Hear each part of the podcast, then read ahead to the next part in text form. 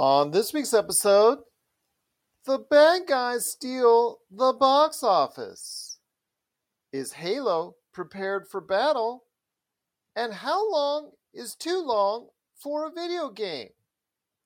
All this and more as we once again delve into the pop culture cosmos. Welcome to the pop culture cosmos.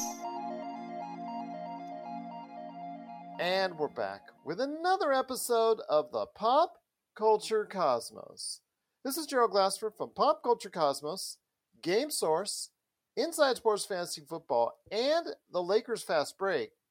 We truly appreciate everyone out there listening to all of our shows. And if you can, please give us a five star review wherever you get your podcasts. Plus, if you could like, share, subscribe, follow, or do anything that you can to support us right here at the Pop Culture Cosmos, Humanican Media, Game Source, Inside Sports Fantasy Football, The Lakers Fast Break, PopCultureCosmos.com, and everything that we do right here at the Pop Culture Cosmos because we're the number one tabletop RPG streamer on Facebook. In fact, we have a game running right now in the Scarred Earth that DM Mitch is running right now. So you can go ahead and check it out today at Pop Culture Cosmos on Facebook. Plus, we have the latest news and trends in pop culture each and every time out right there for you at Pop Culture Cosmos on Facebook. But it wouldn't be a Pop Culture Cosmos without my good friend. He is our own bad guy for Pop Culture Cosmos. You got to check out what he's doing today at popculturecosmos.com. Humanica Media with his great shows, the Super BS Gamescast and the back episodes of Topic Topicocalypse, plus his great book, Congratulations, You Suck, which is available today at Barnes & Noble and Amazon. It is my good friend. It is Josh Peterson. What's up, man? What is up? I'm about to go see Fantastic Beasts and I want to see what this movie's all about and I'll have some thoughts next week, but excited, you know. I got my wish. I told you last week I want to go check this thing out, see if I can uh sort through what's anger about the author versus anger about the film and I'm going to do Mhm. that. It's my mission. Wow. That's your mission, and you're going to see if you can cut through it to see whether or not it is worth your time out there in theaters. I still think that they're going to go ahead and finish the five movie arc for the Fantastic Beasts. Whether or not it all ends up on the big screen is still yet to be debated. But Yeah. It's sitting at like 207 million right now, so I mean Yeah, so it's technically not- it's in the I mean, for this period of time, it's not a bad result, but it is the lowest by far for any of the Harry Potter yeah. related movies. I mean, technically, they're in the black, right? When you say you're in the black, that means you're profitable. Uh.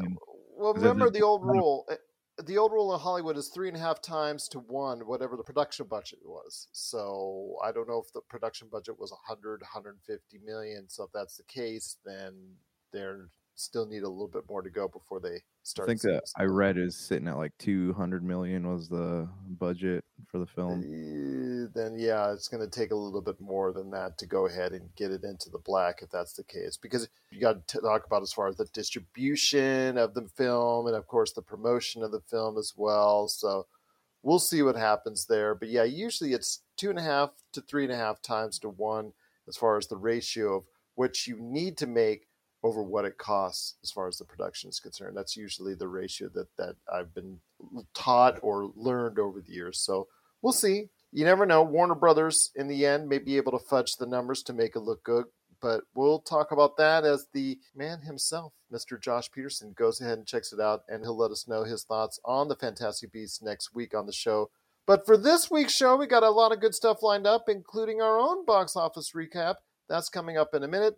Speaking of Fantastic Beasts, movie that's come out has an appearance by none other than Ezra Miller. His appearances in Hawaii seem to be always going wrong. So we'll talk about if it is time to go ahead and cut bait on Ezra Miller and Josh's idea for a replacement. He got in trouble too. So we'll talk about that coming up here in a minute. Halo had its episode 5 and one of its first real battles of the series since episode 1 We'll talk about if we liked or what we didn't like about Halo Episode 5, Tokyo Vice Episode 6 and 7 coming up here in a bit as well. The new Star Wars video game that was announced from Skydance has a familiar face that's going to be a part of it. We'll talk about how we should be excited for the new Star Wars video game coming up in the future, most likely, but with a familiar face, and that's coming up on the show as well. Plus, Josh and I will be talking about a game being too long, or is it? How long is too long of a video game? We'll have that conversation on the show as well. But first, my friend, it is the box office, and wow, not an overwhelming number by any stretch of the imagination because you had a lot of competition at the box office. You had a lot of movies out there to check out. In fact, you are going to go ahead and check out one here in a little bit as far as that's concerned. So I want to hear your thoughts on this.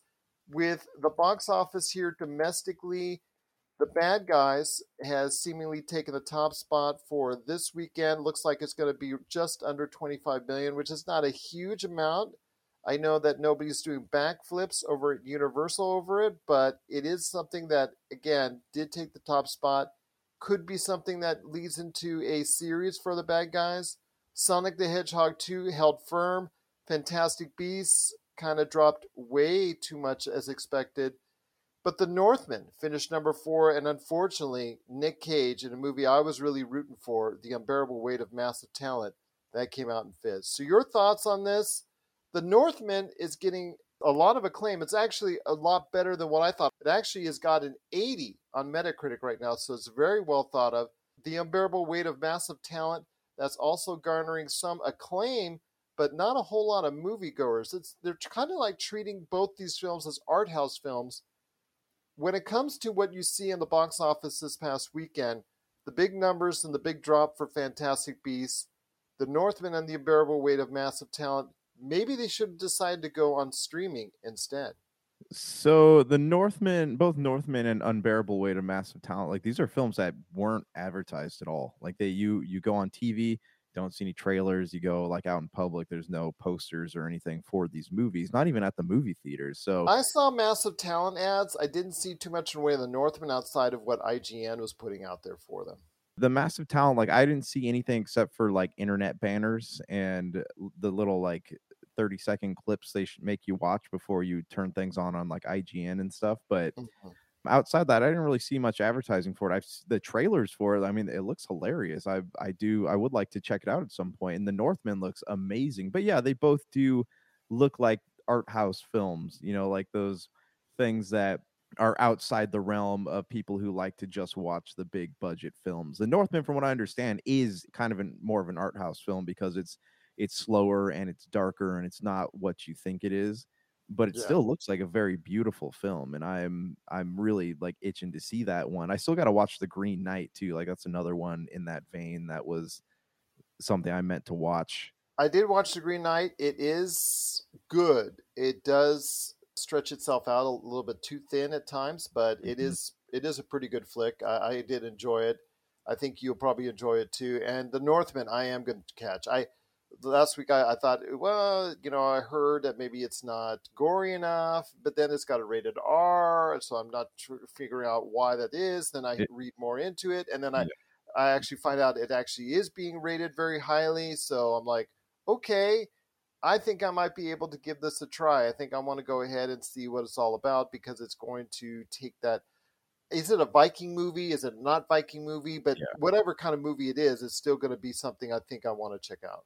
Right. And it kind of reminds me of that tone of There Will Be Blood. Like you go into a movie like that expecting it to be one thing, but they subvert you by making it something that's truly like story and dialogue, character develop focus instead of like a, a spectacle for you to kind of like a visual feast. It's more like narrative and it's focused on the more like artsy side of film.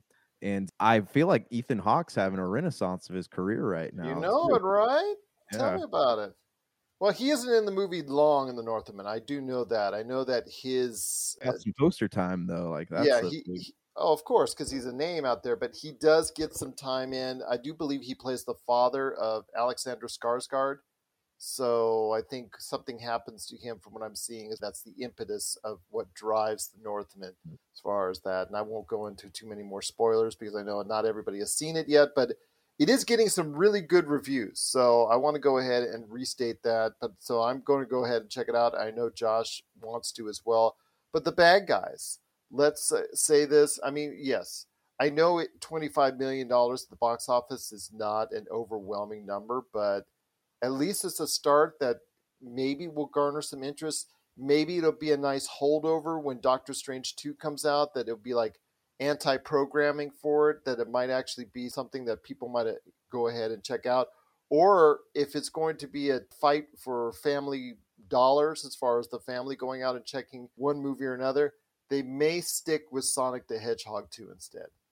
You know, this one was a weird one for me. I did know Sonic 2 came out, but this one, when I saw, because good animated films in theaters, let alone, are a dime a dozen when I saw the trailer for this, I just assumed, I guess, that it was going on to some streaming service. You know, I thought it was yeah. maybe Peacock or whatever. I didn't know that it was Universal. I was assuming it was DreamWorks, because that's what it, it is. It's it's DreamWorks. Yeah, I should say. Okay. but they're working in, in unison with Universal on this. I oh. think it's, it's, it's like the Boss Baby. It's yeah. The, yeah. Oh, okay. Yeah, maybe they are because uh, I know that DreamWorks is really into those like computer animated films, and those yeah. ones they're hit or miss. Like they're usually really big hits or they're flops like our over the hedge it, it was... is universal pictures though with dreamworks on this okay yeah. okay because i know like over the hedge was something that was like oh okay that was all right and then you have something like shrek which is just you know people go bonkers over it so it's their movies are eh, hit or miss but that being said like I, I did like i said i saw the trailers for this but i didn't assume that this would be something in theaters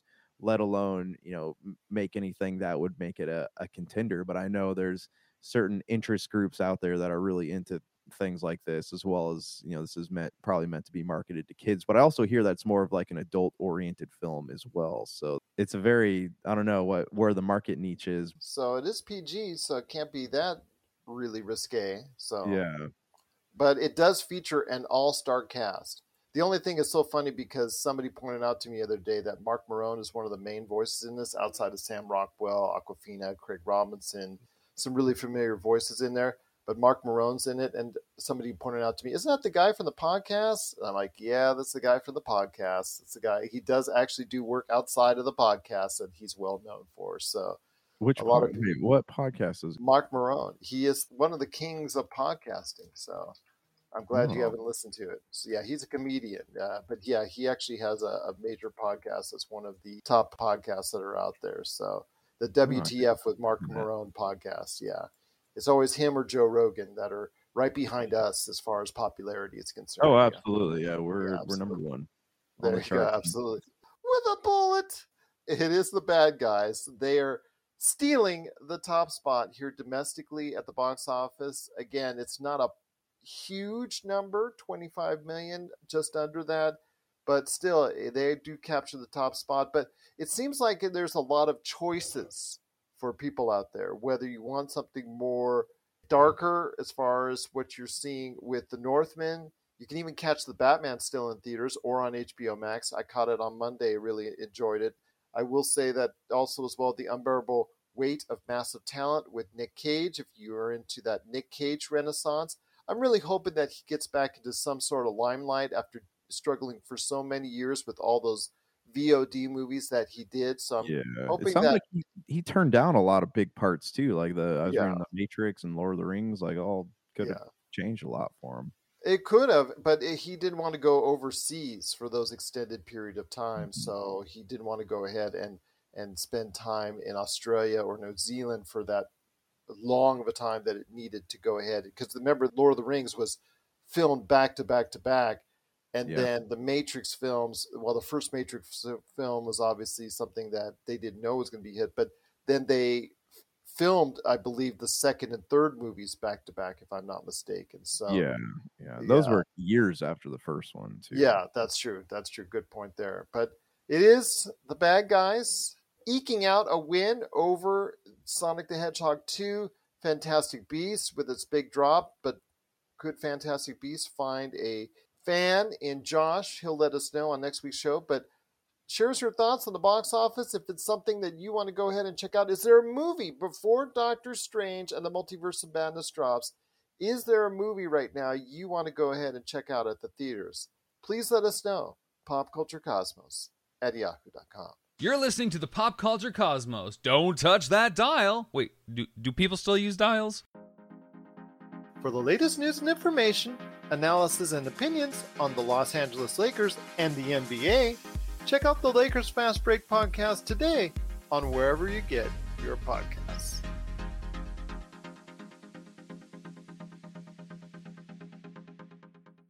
Well, there's still much more to talk about on today's program, my friend.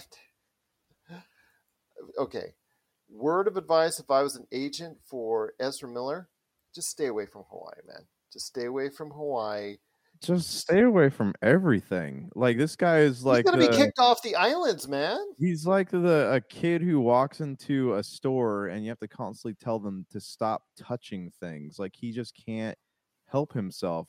I don't understand like how is he able to keep both of his franchises yet Johnny Depp gets fired from the Harry Potter movies. Like how does that make any sense whatsoever?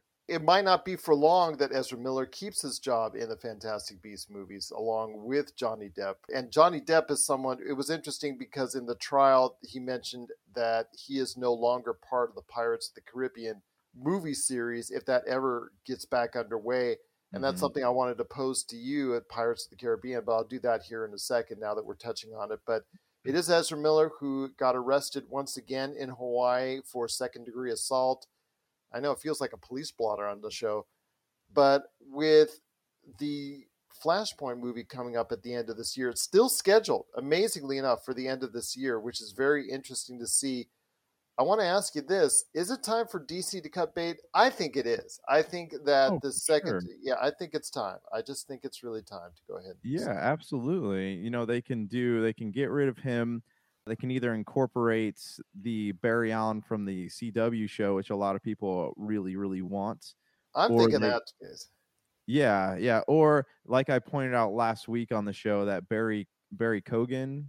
Barry Keegan, yeah, Keegan, yeah, plays- he, he's in the Batman for just like 10 seconds. You don't get a really good look at him as the Joker. And actually, after I heard him, maybe that's probably the best because I'm not really getting into his Joker. And I Oh, saw yeah. actually, i I'm- saw I'm- the extended cut with the scene with him that they cut out. Yeah, it's just Yeah, I got like 45 minutes left of that movie, and I'll talk about that at a later date. But we talked about this, right? Like he has the Ezra Miller facial structure, so I feel like he could easily jump back into those reins too. But he just got arrested for disorderly conduct. really, what, how- how is- Yes. what is going on with these like Warner Brother actors, man? I don't know. I don't know, man. And he's on the Marvel side too with the Eternals. so- Eternals, yeah, that's yeah, right. But you know I'm- he could just he could just say okay i had too much to drink i'm going to stay on the right and good and he's Yeah. still yeah, he's still, Whereas Ezra Miller, on the other hand, yeah has uh, had quite a few things. But i i- this is a good opportunity, you know, for them to do the Flashpoint, get rid of Ezra Miller.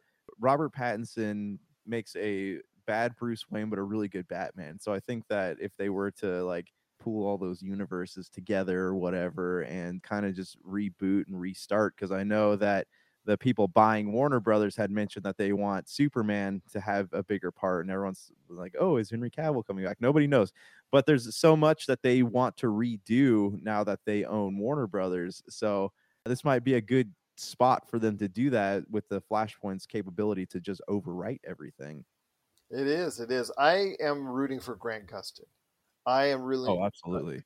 the reason why is that again i've over the years and you know this you've been the brunt of this as far as hearing me over the years really lambaste the cw as far as all their dc shows and how the fact that nobody sees it they've got like the minuscule of minuscule ratings and Yeah. the one success that they've had out of it, I think, of anything, maybe you could say Arrow, is actually The Flash. It is their cornerstone show. For eight seasons. Yeah. Yeah, so it is something you could say maybe Supernatural, or that was like how many years? Like seasons for You know, season 14 or something. yeah something like that yeah i mean okay yeah you could go ahead and say that but really of the series that they have out there the flash is the showcase for them and grant gustin seems like a good kid he seems like someone that really is wanting to be a part of the Flash. I mean, he recently signed on for another year, another season. So I really think the kid should be the way. I, it shows that the DC TV stuff would not be all for loss because I think when it comes down to it, eventually they're going to have to do something where they're going to have to move all this stuff over to HBO and Discovery, just and mm-hmm. showcase it there. I know it's there anyways, but I mean showcase it there as far as first run because CW the minuscule ratings. I don't know how much longer they can go ahead and tolerate that, but you do have Grant Gustin. I think he could be a success story if he actually hey. becomes the Flash after Flashpoint. Yeah, and he's earned it from the years that he's spent doing the Flash. His show, like his acting alone, he's a very endearing character and he's a very endearing actor. And just his prowess on that show has kept the CW afloat, yeah. in my opinion. So I think that he has earned a chance to do this what would also be kind of neat is to have Green Arrow DCU and have Stephen Amell do it because I I was really pushing for that back when they were bringing everything together. But he's in WW or WWF, W whatever it's called w, now. Yeah, WWE. But he, yeah, he's not really involved with that too much yet at this time. Maybe he'll get more involved now that Cody Rhodes is there. But we'll wait and see on that. So we'll speculate on exactly what's yeah, going on yeah. with that universe. But yeah, there's still a lot, like you said, that needs to be fixed. Now that the merger's happening and they took care of a lot of things, Warner Brothers, Discovery, CNN Plus, they decided to go ahead and pull the plug on that. Mm-hmm. They're probably going to move all those shows over to HBO Max. Discovery, are they going to make it a Discovery front faced streaming platform or are they going to make it HBO? I think they should stick with the HBO face and then mold all the CNN Plus and Discovery Plus into that personally that has the most numbers. Absolutely. Most yeah, absolutely. I think that uh, Discovery though has so many channels under its umbrella because I have Discovery Plus. I'm kind of a sucker for like shows that show how people build swim pools that don't swimming pools that I'll never be rich enough to afford.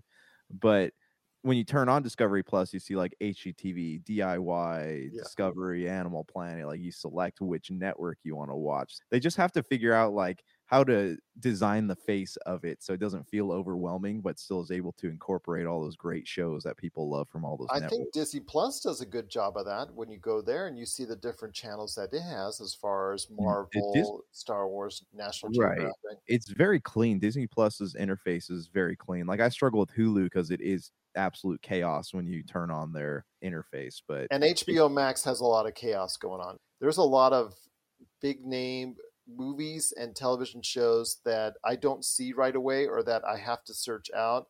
And if I don't know about it, I won't know it's there, which I think is a problem. I think their interface has to go ahead and be redone. I think personally, yeah. and I and hopefully that this merger will give them the opportunity to go ahead and do that. They gave the axe to CNN Plus, which I think was all right.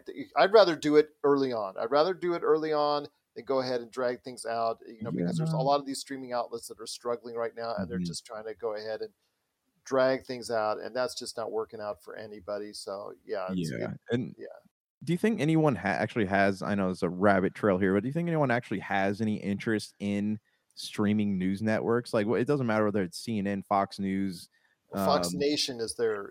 Oh yeah, like do you, I I personally like I was reading they have ten thousand subscribers, cool, but why though? Like it seems like that's far too depressing to want to sit there and have to stream stuff like that over and over again. Well, CNN Plus, the number of subscribers that you need to have in order to sustain the content that you have, it needs to be a big number. I mean, we're seeing right now with Netflix that has lost over 200,000 subscribers and more considering what they, they lost from Russia, but also worldwide and domestically, they're hemorrhaging numbers right now. And of course, their stock dropped, what, over $54 billion in value in the past three days. It's yeah. amazing to see how much subscribership is driving these streaming platforms. You've got to keep that number high. And if you don't, you've got issues and you've got problems. I mean, right now, HBO Max is still on the rise. They gained another 3 million subscribers. They're at almost 80 million subscribers right there for you. So it's still, you've got to drive it forward. You got to go ahead and keep those subscribers. And when you're not, that's a problem. And uh, like I said, I thought HBO was smart and Warner Brothers was smart to go ahead and drop CNN Plus if it wasn't making the numbers. You know all these other streaming outlets if it's just not making the numbers cut your losses now because Yeah. the, the losses are just going to pile up Oh, absolutely. And they have other banners that are going to be more profitable that you could easily just say like, "Hey, I want to take this CNN show and I'm just going to throw it onto HBO Max." You know, nobody because Yeah. they have they've already got CNN programs. they're all together Oh. or you could throw it on cnn the main channel exactly. So why waste money holding a streaming network on your shoulders? It's not profiting anything. I think it comes down to like with Fox, it was CNN and some of these others that, oh, all these other entities have a streaming platform. We got to have one too. It just seemed like everybody wanted Yeah. to jump on that train. And you and I have been talking about this for over a year that eventually we would see the market oversaturated. We would Mhm. see the market oh, just, happening. yeah, it's already happening. So we would already see some fallout from it. Remember Quibi? That was out for like 10 minutes and just Yeah. Quibi, Well, CNN like it's gone. their record. Yeah. Yeah, and plus, like if if you look at it, it, it was a dumb idea from the start because CNN and Fox News both their viewership numbers have been plummeting in the past couple of years. So Yeah. It's there for people, but it should be added on to a larger thing. yeah, Be that as it may, it's still out there as far as the streaming wars continued. But I think that sends a message as far as with CNN Plus and also Netflix about how these streaming platforms are going to go about their future because it's very interesting to see some of the damage we're already seeing from these streaming wars, some of the fallouts we're seeing, and this should be a warning sign to the streaming platforms to make sure they just can't have everything and then some. They got to go ahead and make sure they, they provide a value price, and they also have to make sure that they provide a lot of content for what you're getting. Yeah. It was. I think there's one called Tubi like, TV, the, all these other TVs off the working off the stick. Yeah, yeah, they have one where it's like it's paid for by advertisers, so it doesn't Yeah. really cost them anything to uphold. And if people stop watching it and the uh, marketing money goes down, they just keep cutting content off of it. Like it, it, it runs itself. So I mean that that's a good model. But yeah, if you're pumping millions of dollars into having a streaming app like this and expecting a return on it, you know, you might be crazy unless you are HBO Max or, I mean, like you said, Netflix is kind of flailing a bit these days. Well, too. Netflix is uh, considering doing the thing where they're going to go ahead and bring out like Peacock does with a lower priced ad supported tier. They're talking about doing that. Of course, they've been threatening forever about the password sharing thing, about putting the nix on that as well. So we'll see what happens with these streaming Yeah. outlets. Yeah. So We'll see what happens to their numbers too when they do that. Because I guarantee you, a lot of the views that they're getting are multiple household passwords watching them. So I don't know. It's gonna be interesting. It's going to be very interesting to see how this plays out. But Josh, I think you and Melinda and I got to get together for a special show one of these days on the streaming outlets and the streaming wars to really go into deep on that. I really would like to go ahead and do so because I think it would really be a special showcase for our listeners. So we'll see what happens there. But one last thing before we hit the break is the Pirates of the Caribbean. I said I would touch on that. Is there a future you think for the Pirates of the Caribbean? I think there is still going to be a future for it. I know it's not going to be with Johnny Depp, but I think it actually could be something relatable on Disney Plus. Yeah, I mean that that's one of those things that it's just the magic of it is experienced in the movie theaters. I don't know if on a streaming platform that that's going to really do the grand scale of it justice. I know they're working on something with Margot Robbie, who I I'm not really a big fan of Margot Robbie. Like it has nothing to do with Harley Quinn and all that. I just like she's never done anything that's really wowed me. So maybe she will with Pirates of the Caribbean, but I feel like Johnny Depp just I feel so bad for the guy right now because he's just lost everything because Pirates of the Caribbean is just synonymous with Captain Sparrow and like he mentioned in his interviews they've not stopped selling merch from him they've not stopped selling his image he's still on the ride and all that so I don't know I feel like at this point if they want to have a clean slate with Pirates of the Caribbean they need to just reboot start it over reboot it for a new generation incorporate these new stars, create a new storyline, something that's not connected to the old pirate movies, and go from there. Well, I will say before we head to the break is that there could be a series that could be in the works for Pirates of the Caribbean on Disney Plus. I think it could be a success because we're already seeing one pirate show that you and I didn't care for that is garnering huge numbers on HBO Max in Our Flag Means Death, and that is pirate based. Even though very little of it is seen on the actual ship itself, they do a lot of set work there, but still, it gives you that impression. So I could see Pirates of the Caribbean doing something like that that's very similar on the Disney Plus platform. But we'll wait and see. But what are your thoughts out there on all the streaming news that's going on and all the streaming action? The highs, the lows, the ins and the outs, and all the rumors and innuendo? Please let us know. PopCultureCosmos at yahoo.com. Well, coming up after the break, Josh and I are going to be talking about how long is too long for a video game. And then we'll close out the show with some talk about Halo Episode 5, Tokyo Vice Episode 6 and 7, and a new Star Wars video game from a familiar face that we certainly would love to see once again making a video game. That's coming up after the break. This is the Pop Culture Cosmos. And if you're ready to talk toys, I haven't stopped talking toys. Let's get to it. it's the Jay and Rob Toy Show, and we're back for season two for 10 more episodes of toy talk and goodness. And this time we talk Marvel figures, we talk DC figures, holy grails, play sets, what if scenarios, and so much more. But we're not alone. We've brought a few friends with us this time. All that, and of course, our action figure spotlight. So check out the Jay and Rob Toy Show Season 2, exclusively on Jinx Esports TV Canada. Well, my friend, there's still much more to talk about on today's program. You just finished Assassin's Creed Valhalla. I did, yes. Okay. And you were sending me messages during the entire time, especially when it got into the latter stages. In fact, you gave everybody updates. You were in the 90 hour range here, I think, on last week's show. Well, you have completed Assassin's Creed Valhalla. So, how many hours did it take you? 113 hours. And that was just like the main story. Well, there's not really a main story in Assassin's Creed Valhalla, but in order to get to the end of like the main story, you have to do a whole bunch of unnecessary tasks. I guess you'd call them side quests. You know, you can't do all those in like an hour. Like they're anywhere from like 2 to 5 hours a piece. And then that's not counting like all the leveling up you have to do to be strong enough to complete those missions. So yeah, I'm totaling in at about 113 hours. And yes, it's a good value for $60, but it just felt far too long. You know, and I remember like speaking to the guys on the Super BS Gamescast about this years ago and saying that like I see these companies, they make these games so massive. Ubisoft is they're guilty for this all the way.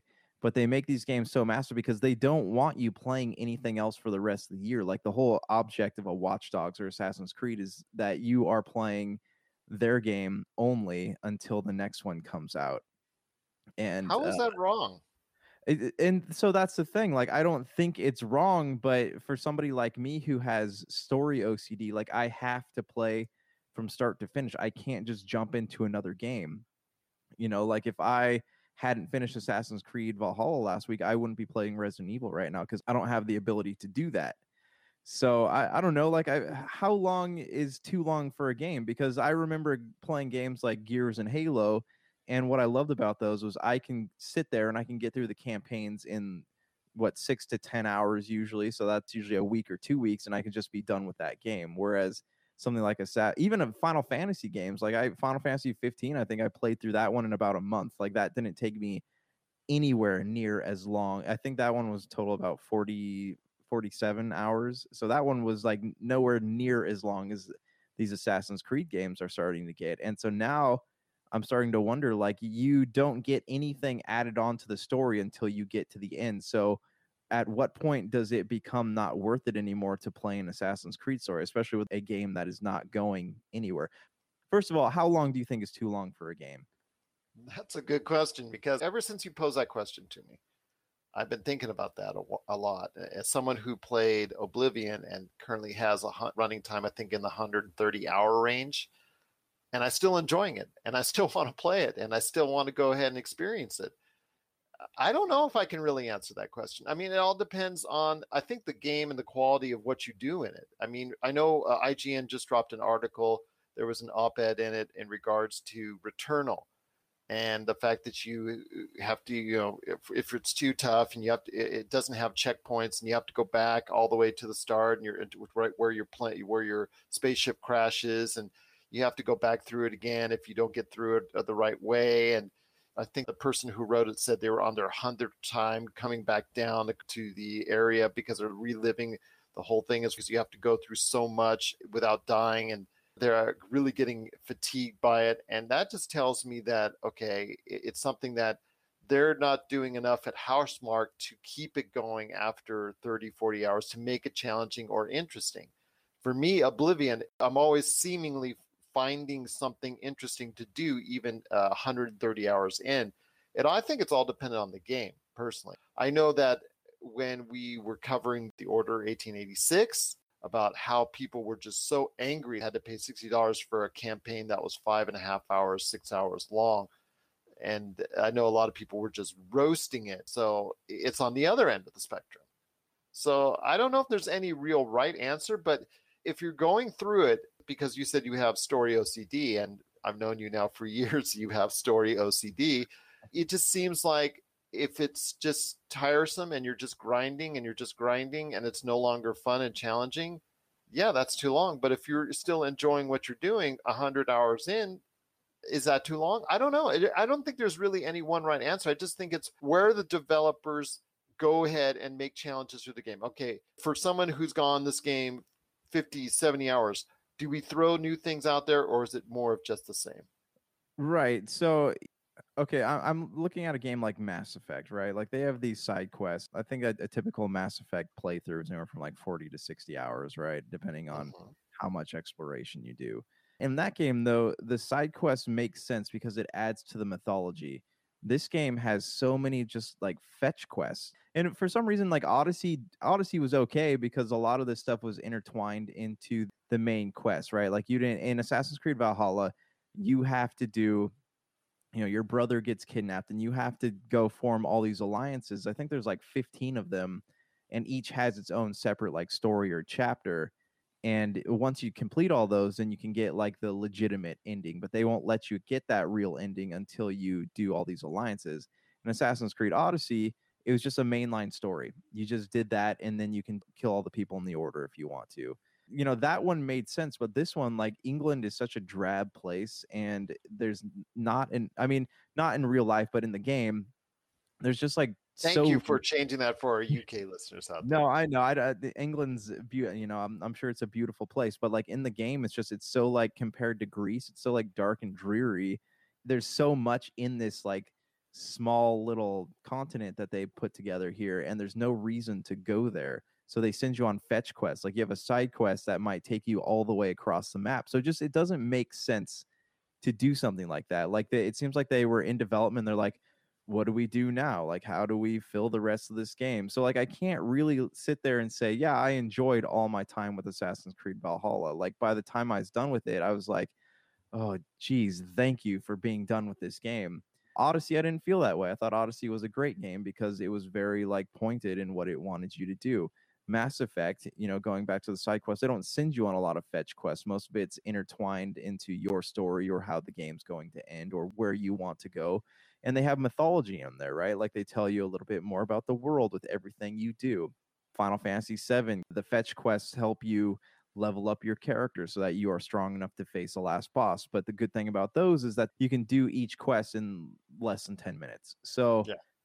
you know, looking at a game on this scale, it's just I can't imagine like if I didn't have story OCD, you know, I couldn't justify finishing it. You know, I would probably get into it about 10 hours and if I didn't see an ending in sight, I would probably put the controller down, but I don't have the ability to do that. So like once I start a game like this, I'm stuck on it and it just it drives me insane because I feel like 113 hours like I wasted so much time I could have spent playing other things.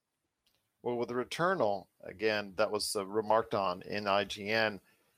I mean, the, the price tag on it is seventy dollars, and we're going to have to get the realization that these games, for the most part, that are coming out, especially if they're AAA, they're going to be coming out at a seventy dollar price tag for this new generation. People are going to have to get used to that. People are going to want that money.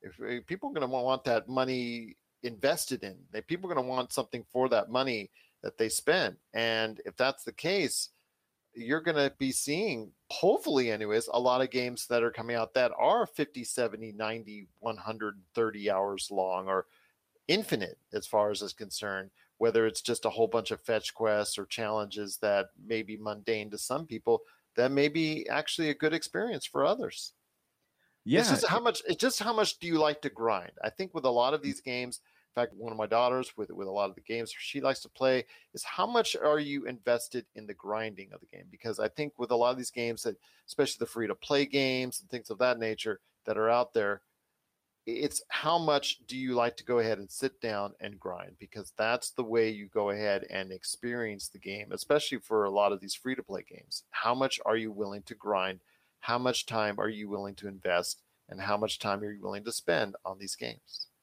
Right. And you know, you had mentioned Elder Scrolls. Like and I guess it, it comes down to how much you enjoy the world also. Mhm. Like with Elder Scrolls, you could probably beat the main game in in less than 20 hours if you wanted to.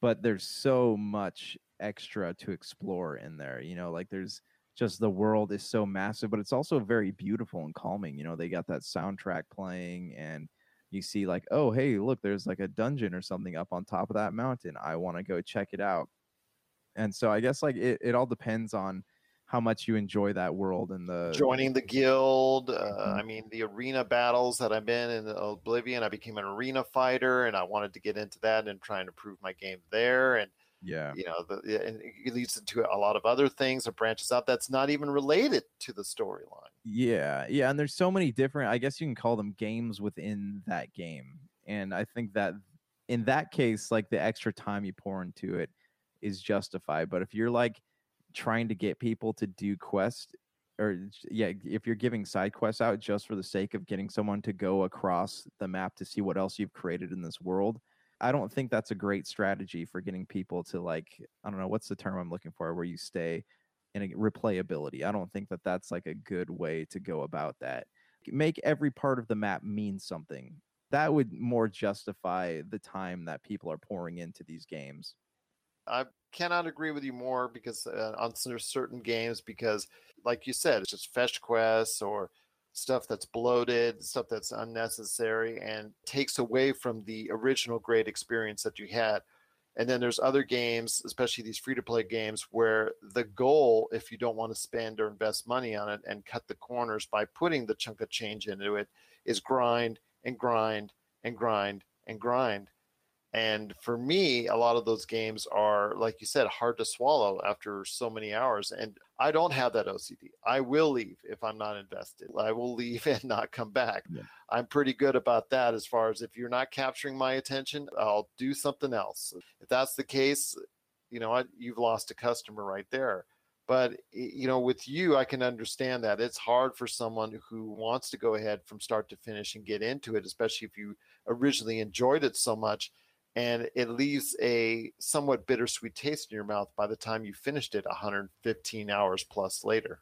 Yeah, exactly. And so even, you know, I when I like playing DLC and so in a game with a game like Assassin's Creed Valhalla, yeah, I'll probably go back to when when some DLC comes out, but I don't want to. You know, it's not going to be something I'm going to jump on right away whereas like other games, Mass Effect, Final Fantasy, whatever it might be, those are games that like I love the story so much I wanted to go back the moment I was able to.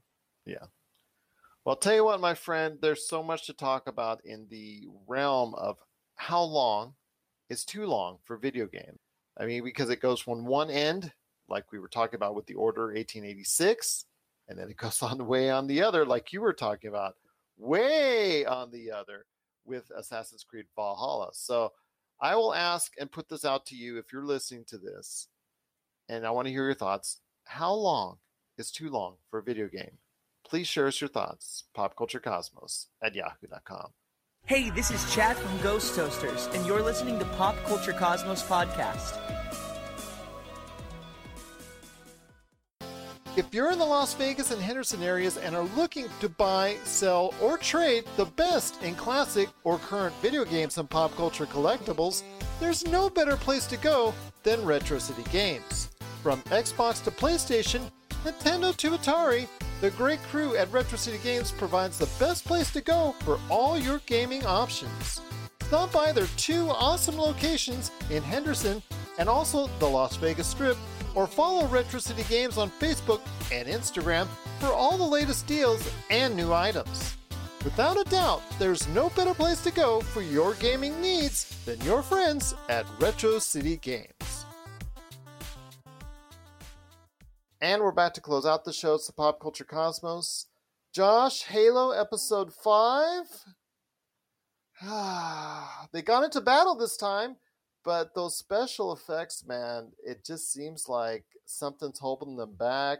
I know that a lot of the stuff came around as far as what they had been trying to work towards to over the previous episodes that you and I were struggling through, that some of it came to fruition as far as taking the emotion chip out of it, as far as with the Spartan soldier and her having issues and and then obviously the artifact that they found, the second artifact. Of course, the UNSC and all their bumblingness lose it, end up getting it stolen by the Covenant. In the process, having a major battle that's supposed to give you the feel of the video games. It was to me at times a little bit cartoonish on the special effects, but your thoughts on Halo Episode 5?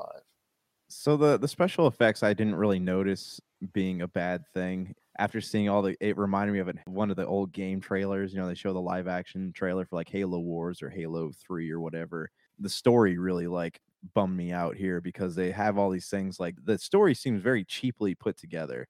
A few of my critiques here is one, we have the part where they lose the artifact. The whole thing with what's her name putting the gun grease in her hair and dyeing her hair red and all that. Like her character was developing and I kind of liked that. And then they kind of did this thing where, oh no, it's so much blood. It's so much blood, right? And she does, she passes out, and then Chief jumps off the moving warthog or whatever to save her. I, like the guy that's gurgling "Ooh, blood, blood, blood," blood right, in front of it her. just- it didn't make any sense to me. Like why that is like she's not experiencing war for the first time. Her just emotions are She said she was up to it. She's been in battles before. right. Like how do those threads come together? They don't. Yeah. It, that doesn't make sense to me. The other one was it doesn't really make sense how he's able to like see his memories in the house, you know, without the help of Cortana or whatever. Yeah. Like that was that didn't make sense. And then the whole thing with him, the worst part of the show to me was when, you know, he sees he he figures out what Halsey did to him as a kid, and they just show this dumb scene where he's leaping through the air, going, like, wh- what were you gonna do? Like, were you gonna tackle her? Were you gonna push her? Were you guys uh, gonna land on a slip and slide and like slide further into a swimming pool or something? Like, that did not make any sense. Why show him sideways? Like, any cool thing, I guess, would just show someone walking up and like either choking them or like putting a gun to their head or something. Like, what was with the leap? Like, that was dumb. That was really, really, really dumb to me. I'm sorry, like it, it, it had some cool parts, but it just it still is not doing anything to make me feel attached to the story. And don't even get me started on the Kwan and the other guy. Like I still that is eh, beyond ridiculous to me. Like, I who cares? Why are you showing this to me? Yeah, exactly. I couldn't agree with you more. It's just a worthless plot storyline. Again, they, they mixed all these elements that are familiar to video gamers that are into Halo and the Halo series and the Halo lore, and they just mix mashed it in its own narrative. And it, it, it- you know they sprinkled a little bit of familiar stuff to keep the the Halo fans interested. And I don't know. It just to me it just seems like it's been a waste of time so far. And again, the special effects, even though I finally got to a battle, finally a part where I really wanted to see, while I was kind of interested in seeing, and I was kind of let down over and over by the almost like they almost ripped it like from the video game itself and said, okay, we're going to superimpose this on you. And it, it just seemed like the Covenant was floaty, just Covenant was just not really realistic. Yeah, And I mean, they're supersized in the series. yeah. And, uh, you know, just they're not that big in a video game. Master Chief is seven feet tall, if, if I'm not mistaken, in the video game and the in the actual lore. He's actually a very Yeah. here. He's just like you know, just like a regular average dude, just a little bit taller. Not winning any basketball games. That's for Yeah, sure. yeah. It just it it's so weird what they're doing with this show, and the fact is, again, if you are not a fan of the Halo series of games, this is more for you. This is better for you than what Josh and I are going through. But still, the floaty special effects, I couldn't get past. It was just really disappointing on that. Yeah, Uh, you know, sometimes it's been hitting with the special effects. It's been pretty good as far as leading up to it. But once they get in the battle, I noticed that the first episode I complained about it, and the fifth episode I complained about it, and they're the only two episodes that actually have real battles in it. how did the artifact end up on the ground, but the jeep still made it to where it was supposed to go? Like they didn't. The Warthog, ex- yeah, they didn't really explain how that happened or why that happened. Yeah, I just it's ridiculous right now with with Halo. We're having issues with it, but we're going to keep on going through it. We're going to keep on trekking through it because we have a commitment to go ahead and supporting video game entertainment properties. So we will go ahead and continue to do so. But are you having the same issues we are with Halo? Please let us know. Are you enjoying it? Because if you are, more props to you. Please let us know your thoughts on Halo, Pop Culture Cosmos at yahoo.com. A show that I find much more interesting is Tokyo Vice, episodes six and seven. I love the fact that HBO is dropping not one but two episodes each and every week. Ansel Elgort's character, not too bad. In the sixth episode, he gets set up, information and a tip that he thought was reliable. Unfortunately, was not as reliable as he thought, but it was for other reasons. And then you find out the other reasons in the seventh episode as the police officers in, involved, like Ken Watanabe, the great actor that he is. His police unit goes ahead and brings out another police unit as far as an officer that may not be working on the same side as the police officers. He may be working with the the yakuza, and that's drawn out in episode seven. So very interesting to see what takes place. This still this the side story of this American young lady that's trying to open up her own club and I know it's loosely tied into the Yakuza because the main Yakuza. Has that gone any better in that whole side plot thing? Not really, not really. But they devoted less and less time to it, so that's okay. I mean, but they're still devoting some time to it, which I find is a problem. But again, it's also leading into as far as the fact that the main star on the side of the Yakuza, this young Yakuza rising star in the ranks, he is good. He is really good and really one of the best reasons worth watching, along with Ken Watanabe also as well Rinko Kikuchi that you're familiar with from Pacific Rim. She was the co-star along with Charlie Hunnam from Pacific Rim. She is fantastic in her role as a chief for the newspaper that Ansel Elgort works at. So yeah, just some great performances so far, and I think Tokyo Vice is really, really good. A really strong series so far, as long as it sticks on to the Yakuza part of the investigation, because then it becomes this crime thriller that is really hard to miss. Okay. All right. I mean, it still sounds like it's got a lot of mystery and intrigue to it. Like it's still packing a punch dramatically. So that definitely makes it sound like something that's worth watching. I still, I would like to go watch it at some point. I keep seeing trailers for it as I'm going through the Batman. It's and, pretty uh, good. It's pretty good. I, I, I give it a good rating. Something interesting fell across my newsfeed the other day. They had, I guess, Ansel Elgort did something a while back that he was being accused Yeah. of, and Yeah. they kept questioning the cast members of West Side Story, and like they have these brand new actors on the scene who were hoping this would be their moment, but they just kept getting asked questions about Ansel and but like he's denied these denied the allegations. allegations. Yeah, so I still think he's a good actor. I don't know what he did or if it's true or not, but I still think that there's some talent that he's able to bring to certain things, and I'm glad this show is working out for him.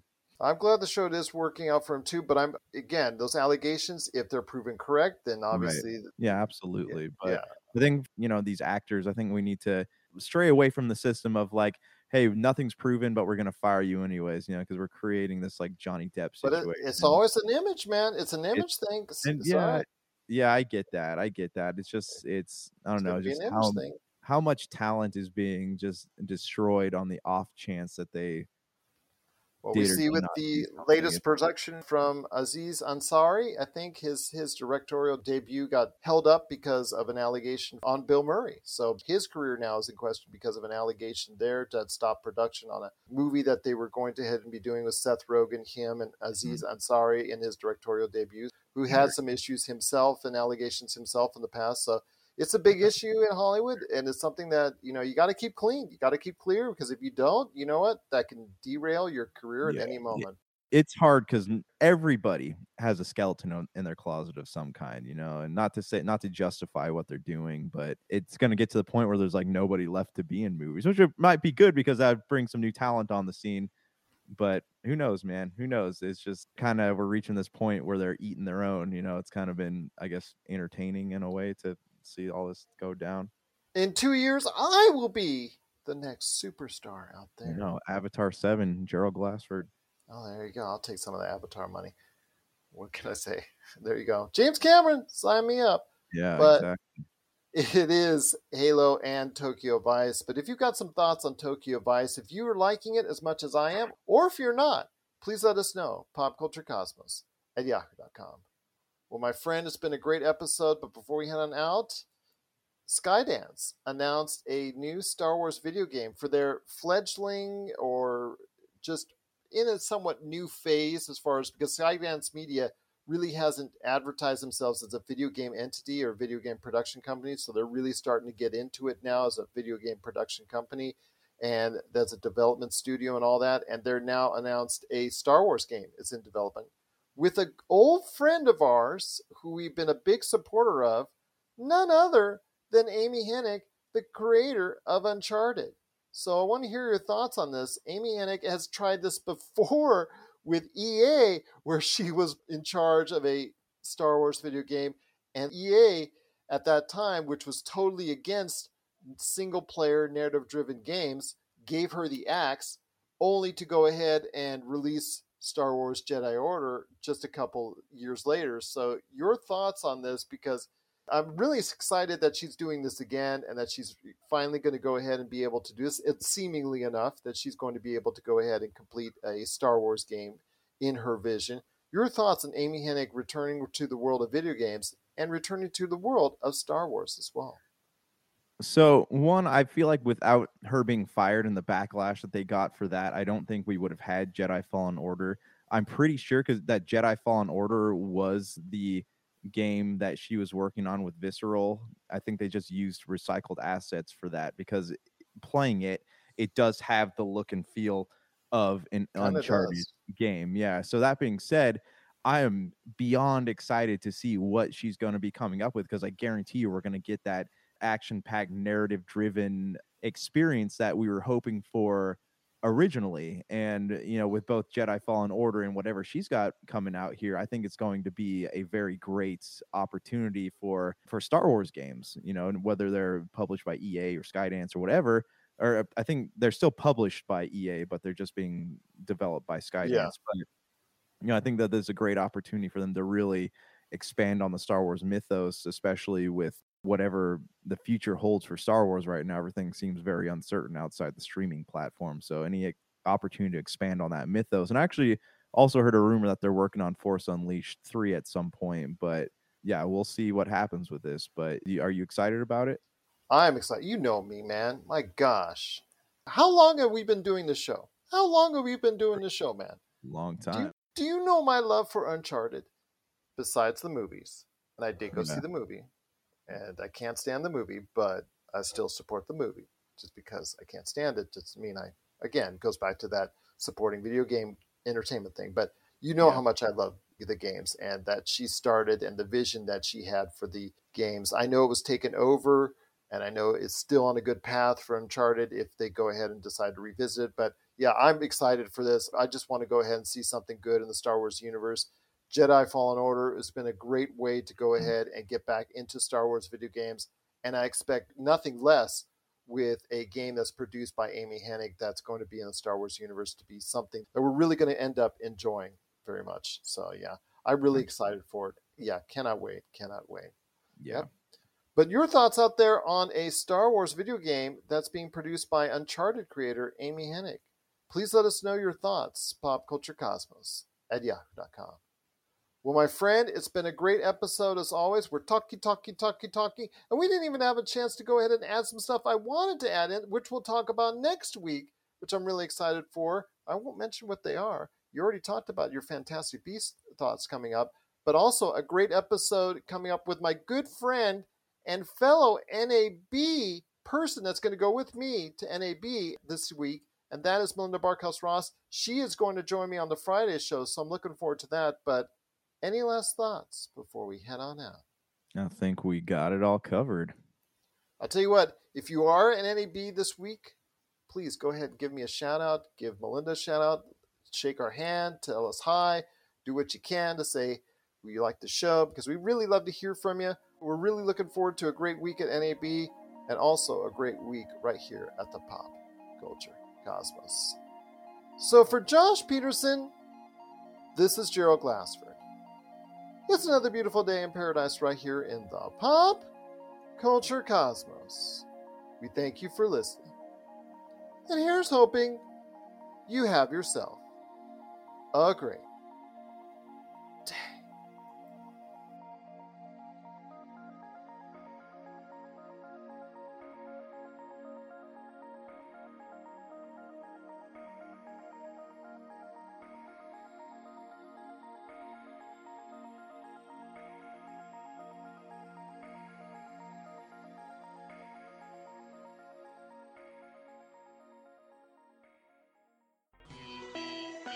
You're listening to a Weeby Geeks Network podcast. Tangent Bound Network. Let your voice be heard. TangentBoundNetwork.com. Thanks so much for downloading the Pop Culture Cosmos and stay tuned as more great podcasts are on the way. Thanks again for listening to us here at the Pop Culture Cosmos.